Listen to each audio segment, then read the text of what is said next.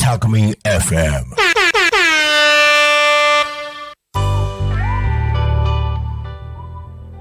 あれ皆さんこんにちは。週末タコミ道明です。恋バナ探偵はタコにいる。第3回目。ですね。今日は2月の24日？224ですね。えっ、ー、と今日ねあの今日昨日最近あの先週あの話させていただいたんですけど俺の声がエロいどうのこうのという話にで都内で盛り上がってたということで分かりました原因が。あの再生する機会によってエロい声になったり爽やかな声になったりするという。よし。えこういう話するとな多分ね聞いてるあの人がねどんどんね減ってっちゃうからねあまり細かいこと言わないんですけど低い方の音が出てるか出てないかで低い方の音が出てるとエロい声になって低い声方の音が切れていると極端な話したらスマホで再生するのと,、えーと、普通のスピーカーで聞くのではエロい声と爽やかな声が変わるんだと自分では結論付けました。はいということで先週のこういう話？声の話は終わりということで、えー、何、えー、この前ねまた先週のあの六本木に飲みに行った時の続きの話になっちゃうんですけどあの聞いてくれてっかな？えなちゃん聞いてる？聞いてねえな。えー、あの何？パンクロックバンド？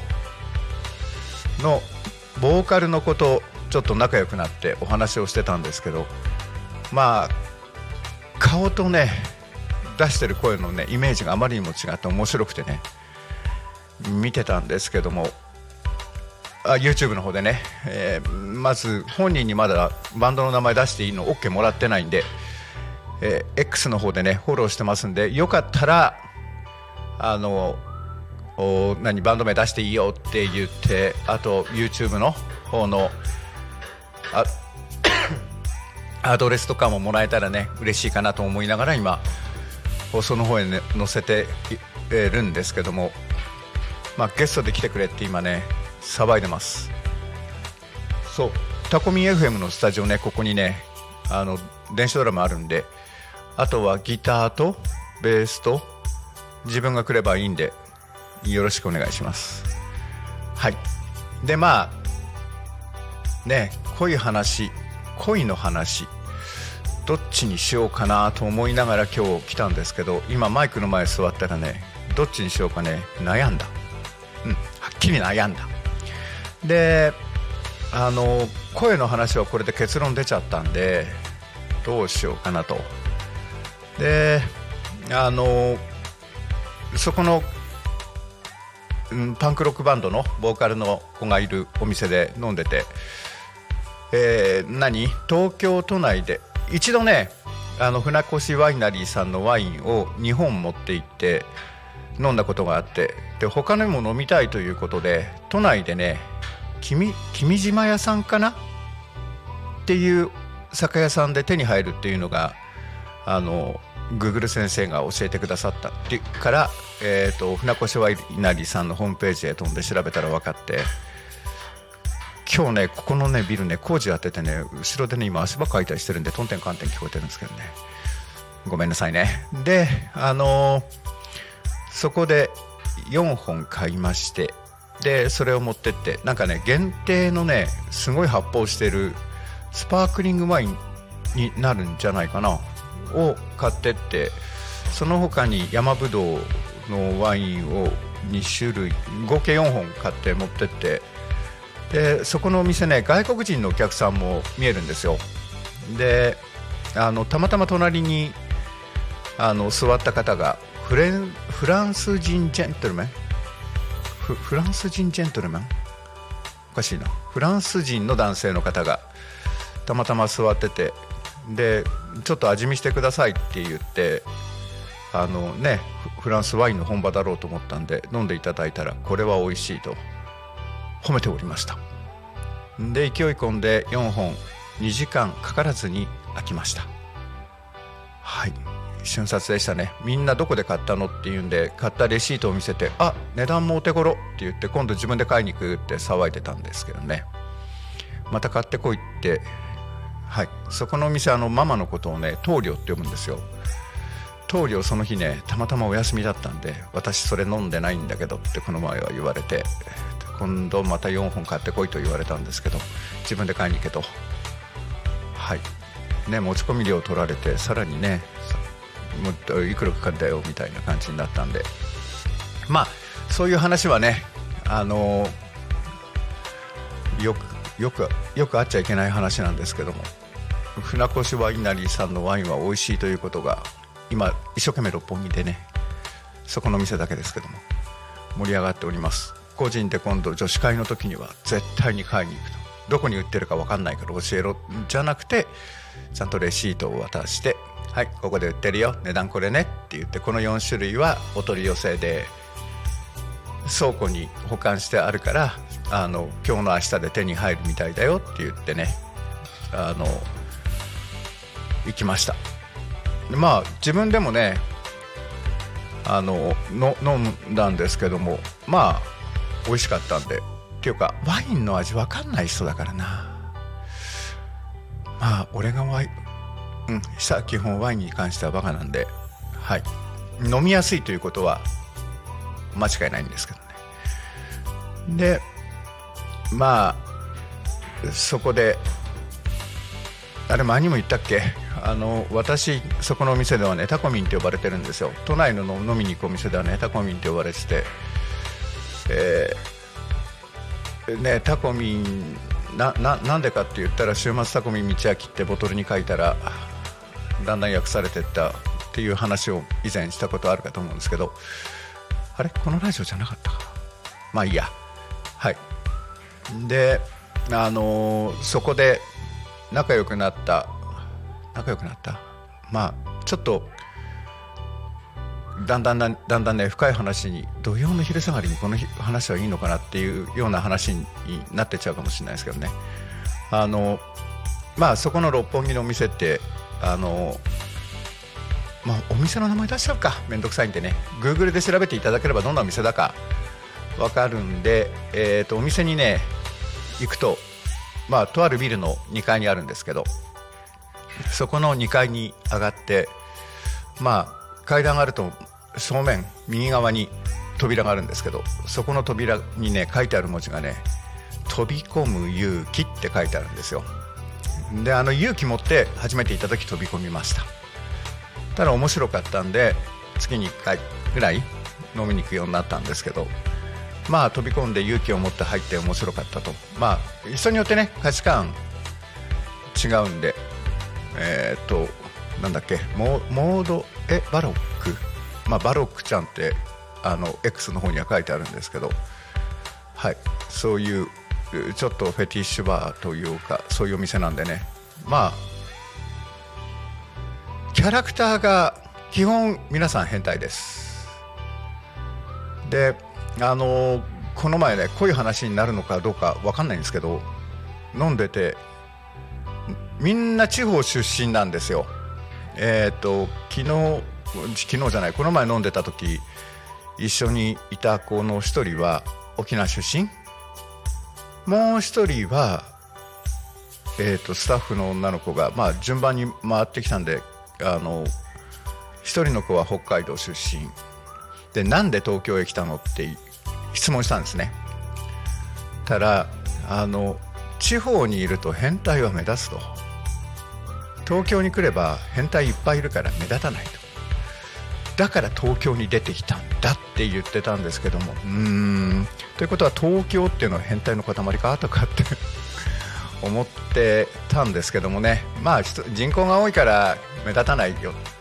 っていう話をしてて。であのなんかネットでいろいろねあのタコ町のこと調べてくれたりなんかしててまあ私の X もフォローしてくれてるんで田園風景の中でね私のお作業をしてる写真とか上げてるんで それを見た時にタコ町には変態はいないよねって言われたんですけどもおいおいおいおいとかって。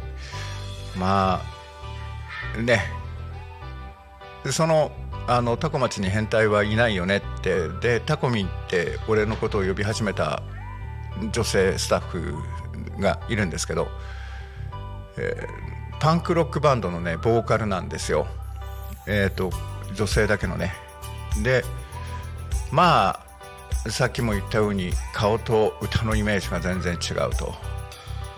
あとかって思いながらね昨日も話をしてたんですけどなかなかね面白いキャラの子で、まあ、ルックス的にはね私はしょっちゅう怒られてるんですけども名前を言わない、まあ、誰に似てるかっていうとあの芸能人の大久保佳代子さんに離れあ離れてるじゃねえよ。似てるんで佳代子って呼んでるんですけどね。そうするとあの怒られるんですわ。私の方が美人。うん。で昨日出た結論として大久保佳代子さんって年取ってきたらだんだん綺麗になってきたよねっていうことになってきて私の方が綺麗だからって言ってそこで論争が始まったんですけどまあそれを傍から見ながら酒を飲んでいるのが面白いというまあちょっと面白いですですね。まあそこへ知り合いを連れていくとみんなあだ名つけられるんですけども。はい。まあとあるある程度年をいかれた。50歳ぐらいの女性を連れて行ったら佇まいが美しいということで。はい。綺麗な人だよね。綺麗な人だけだったらいいんですけどね。あまりにも綺麗すぎるから魔王だねっていうことでお魔王様と呼ばれてね。はい。本人に言ったら本人は大爆笑してましたけど。まあそんな酒飲み話もそろそろ終わりにして時間構成考えないとね。約半分もうこうやって終わってるんで。あの恋話恋の話恋の話でねこれ何回かに分けてね少しずつ小出しにしていこうかと思うんですけどあの私がアマチュア無線やってたっていう話は何度もしてるかと思うんですけどもあの昔ね高校時代ねまあの話なんで間違っても嫁に聞かれても怒られないだろうと思って言うんですけどあの私のファンクラブがなんかアマチュア無線会に女性のファンクラブがあったみたいで。あのそのファンクラブの会長っていうのがいましてえっ、ー、と ABC の A 子ちゃんとしますか。A 子ちゃんが、えーと東京の A 大学。はい。A 学院大学か。の短大に行ってまして。でまああのアマチュア無線やってて声だけは知ってるんですけど顔は知らないかと思ったらその前から高校時代から顔高校2年の時からかな。の11月か。修学旅行から帰ってきてからはお互いの顔写真。今みたいにねスマホとかねネットないんでね当時ねローテクなんですよ。JP さんにね JT さんじゃないですよ。JT さんは売ってるのはタバコなんでね。JP さん。はいジャパンポストオフィスさんにお願いして写真を送ると。で向こう私から向こうに写真を送るっていうよりも向こうからこっちの方が写真を送りやすい。ななんでかっていうとアマチュア無線やってると更新証明書って言って QSL カードって言ってはがきをこうやり取りするんですけどあの上智場所？あの無線局としてどこに置いてありますよ？なんか車で言ったら車庫証明みたいなもの？ここに車いつも置いてありますからねっていうのをちゃんとその更新証明書には書いてあるんですね。でまあ当時はねコールブックって言って、まあ、昔のあの電話帳みたいなやつがね分厚いのがあってそこにはね本当にねあの無線局のね誰が運用してるかっていうので住所まで全部電話番号は出てなかった。あ電話番号まで出てたんだ。全部出てた時代があって個人情報ダダ漏れ世界。確か今でもね Google でねアマチュア無線局のコールサイン引くとね出てくる。あれ？どっか行くとね見られるようになってたのかな。どこまで隠れてるか知らないですけど。でそのあの QSL カードに住所が書いてあるんで向こうから写真が届いたと。はい。で、えー、その写真が届いた写真がねあの修学旅行でね原爆ドーム広島行ったみたいで原爆ドームの前でね撮った写真で友達から言われたのはこの原爆ドームの顔が壊れ方とあなたの顔は合っているって言われてだからこれを送りましたって言って送ってきたんですよ。で私送ったのが新幹線で、えー、と移動中のね寝てる時の写真だったんですね。その修学旅行で撮った写真ってそれ自分が写ってるの1枚しかなかったんで それを1枚送ったんですけどえっ、ー、と行ったのがねえー、どこだ。えっ、ー、とコンピラさんと和州山と姫路城と京都。で帰りの移動の電新幹線の中で爆睡してるところをね撮られてそれを、えー、送ったんですね。でお互いの顔は分かってるぞ。俺は寝顔な寝顔なんですけどね。原爆のドームの前で。で大学に入ってから大学1年の時の梅雨の時期だったような夏休みになるかならないかぐらいの時期だったかな。6月違う7月頭かな。7月末ぐらいのまだ梅雨明けする前の雨の降ってる日の日曜日。デートをしたんですけどね。はい。当時ねあの電話連絡を取るって言ってもスマホがなかったので要は家出に電話するしかないと。でどこの誰べだと名乗ってちゃんと電話したんですけどもね A 学院大学の女子寮に電話するんですね。で皆さん分かるかどうか分かんないですけどピンク電話がありましてね。そのピンク電話が共有の電話なんでそこへ電話するよと。そうすると出ると。で誰が出るか分かんないですけどその子が1年の時はなんかね電話の主みたいな先輩がいたらしいんですよ。で電話が鳴るとその電話をだって「誰々ちゃん電話よ」って言ってね取り次ぎ係をしてるね女の先輩がいたみたいで。で俺が電話してまあ島津み道明と申しますが T T T T T TK さんお願いしますと。あ違うよ。あいいんだ。KT さん TK さん。うんお願いしますって電話すると取り次いでくれるという。でなんかあのどういう関係なのって後からね問い詰められるらしいんですけどその子がまあ名前で言われないでねコールで言われてたんでね。え KQL のことだから私 KQL のファンクラブ会長なんでとかって説明したらしくて。はい。ただなんかその先輩がそろそろ俺から電話かかってくるんじゃないかって言ってね電話の前でね待っているとかね。で電話かかってきてうんその子のね彼から電話かかってきたとかって言ってね大騒ぎをしてたらしいんですけどいや彼じゃないし彼女じゃないしえ昔からの無線仲間だけなんだけどとかって思いながら。はい。でもなんか先輩がそうやってやってね待機してるんでねあのそいつそいつって怒られちゃうけど K, K さんはね今それを言う瞬間にねフルネーム出ちゃいそう。あの女性の名前をフルネームで覚えててねフルネームで言うというね習慣があるんでフルネームが出そうになるんでまあありふれた名前で芸能人みたいな名前なんで大丈夫かとは思うんですけどとりあえずは気を使っております。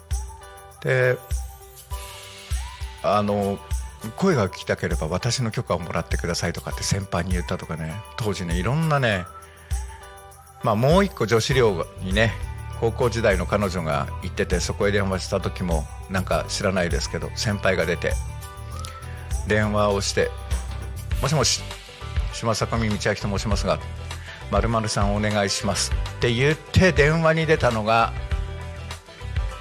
高校の同級生だったとかね。あ？とかって言って「道明君?」とかって言われて「そう私」とかって言われて「私って誰だよ」みたいな、ね、その時には「うーん」ってそこでも言われて「付き合ってんだ」とかって「いやそんなことはないけど」はい。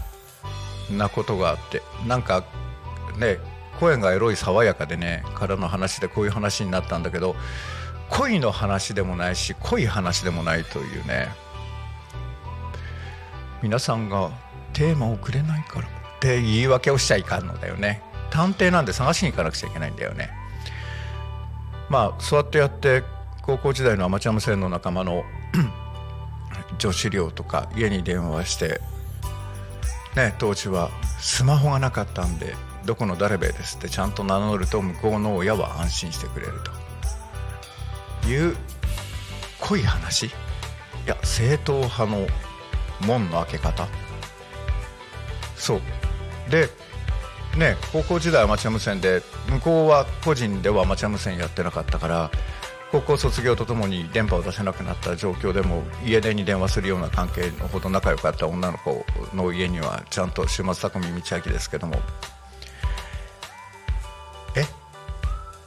いいい子ちゃんお願いしますとかって言うと親がちゃんとつないでくれて、うん、そのうちね本人が来るまでね親とね世間話をしてね待ってて。で本人が出てきたら「はい変わるね」とかって言うと「お母さん何話してたのお父さん何話してたの?」とかって聞かれたりしたこともあるんですけど初めてそこんちへねスキーに行くのに社会人になってから誘ったんですよ。ああの変なことしてないですからね。本当純粋にスキーをのスキーをしに行ったんですよ。バブル全盛の頃にね。で家へ迎えに行って島松匠道明と申しますが娘さん本日はお借りしますって言って本人はちゃんとボディーガードの女の子一人つけてきてね。しっかりその辺はしてたんでそういうことはなかったですよ。日帰りでも一泊でも一泊で行った時には会社の仲間と一緒に行ってますからね。はい。あの健全なお付き合いでしたから。で行った時にあの帰りに「あ無事本日は娘さん無事あのスキーから送り届けに帰ってまいりましたって届けた時に親か親がね笑いながらね「いい子斉藤さんにお嫁もらってもらったら?」とかって言われて「いやいやいやいやいやそんなそんなそんなまだ会社入って2年目だしお嫁に来て来られても困るんですけど僕」みたいなね。そんな青春時代の恋の話。恋の話？え恋の？恋なのかなあれ？いやただの仲間だよね。うん。えいいい子ちゃんにはラブという気持ちはあったのかな？あった？うーん。あったのかな？わからない。あ少なくともね恵子ちゃんにはラブという気持ちは多少あったと思います。はい。これねその続きがありましてね。その原爆ドームの前で撮った写真の場所へえ、ー、と30じゃ5年ぐらい前5年5年6年約5年半前6年ぐらい前7月にね勤続30周年の旅行で広島へ行ったんですよ。会社からね。あのなんで広島を選んだかっていうと大和ミュージアムちょっと行ってみたくて。でその時ね台風かなんかのねあの台風じゃないな。えーと、線状降水帯ができて呉とか広島が大雨で上下水とかもう鉄道とかぐちゃぐちゃになった時でであの宮島行くのに広島から船で行く時に流木とかがいっぱい瀬戸内海に浮かんでるような状態の時に行ったんですけど呉はちょっと呉線がねあの通れなくて呉に行けなかったんですけどその時原爆ドームの前でねうろうろ歩いてってそこの写真のね構図を覚えてたんですよ。でそこの前を通った時にボソッと「あここか」って言った時にね思わず言っちゃいましたね。ここから撮ったのねっていうことをね、まあ、脇には女房いたんですけどね。まあ高校時代のことなんであ高校時代じゃないよ。二十歳ぐらいの時なので女房と知り合う十分違うよ。二十歳じゃないよ。大学の時だから20だから8年も9年も前の話なんでね。セーフかなと。はい。思っております、えー、でそれからまああのこの話したら女房怒るかな。あのうちうちね女房とね旅行行くとね絶対喧嘩になるんですよ。行きたいとこ違うんで。USJ、UFJ は銀行だから USJ だな。大阪の USJ に勤続20周年の旅行の時にもね行った時にあのここ見たいあそこ見たいで、はい、USJ の中で喧嘩が始まったというね。で私こんなとこ来たくなかったとかねそういう話がね始まることがあるんですけどね。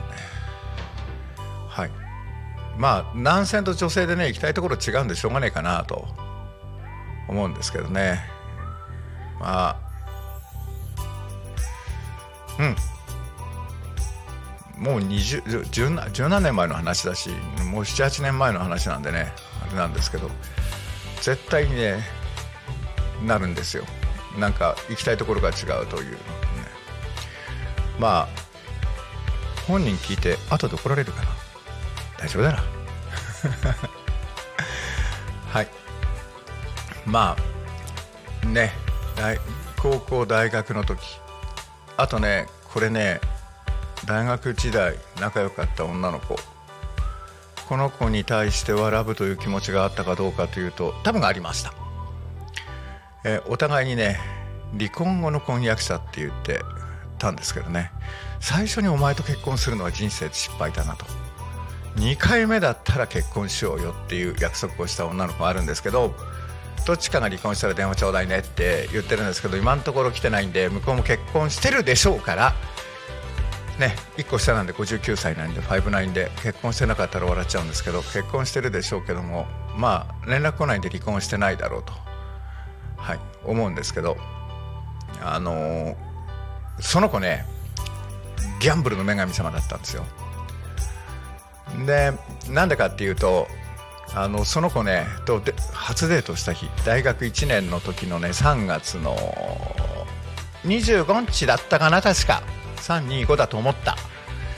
デートしてて帰ってきた時に留年勧告通知がうちに届いていたと。でそれからその子と電話で話をするとパチンコに行くと勝てるとでパチンコに行く前にそこんちへ電話して「もしもし週末高見道明ですけども。舞子さんお願いします」って言ってで本人が出てきと「もしもし」とかって出てきて言うのは「何？これからパチンコ行くのおうギャンブルの女神様の声を聞いたから今日は勝てるぞって言ってねよく行くような仲のいい子もいました。でもこれラブの話？えまた今まで出てきたの中で女の子で本当に純粋にこの子好きだったって女の子っていた？え？いたか？え？ドイツだ？ん？えだだ誰が一番タイプだっただろう？ああその結論はここで出しちゃいけないかな。うん。本人は100%聞いてないだろうけど出しません。本人だって分かってたりしてね。この話で本人だって分かったらすげえぞ。第一俺のフルネームを覚えてるわけがない。え残りわずかとなってきました。なんか甘酸っぱい恋の青春の思い出話をしちゃいましたね今日ね。皆さんもそういうね青春の恋の思い出話聞かせてくださいよ。深掘りしないです。そういう話はね。はい。もう少し深夜の番組だったらねもう少しエッチな話に振ってってもいいんでしょうけど時間が時間なんでこの程度で。まあ俺が変態親父だったのバレちゃったかな。大丈夫かな。しょうがねえかな。まあいいや。はい。そういうことで今週もねお聞きいただきましてありがとうございます。こんな感じでやっていこうと思ってます。週末タコミ道明は変態親父であるということで今週は終わりということで。今週もご視聴ありがとうございました。X の方にねリンク貼っときますんで聞き逃した方はそちらから。また X の方もねフォローのほどよろしくお願いいたします。それでは今週もありがとうございました。また来週。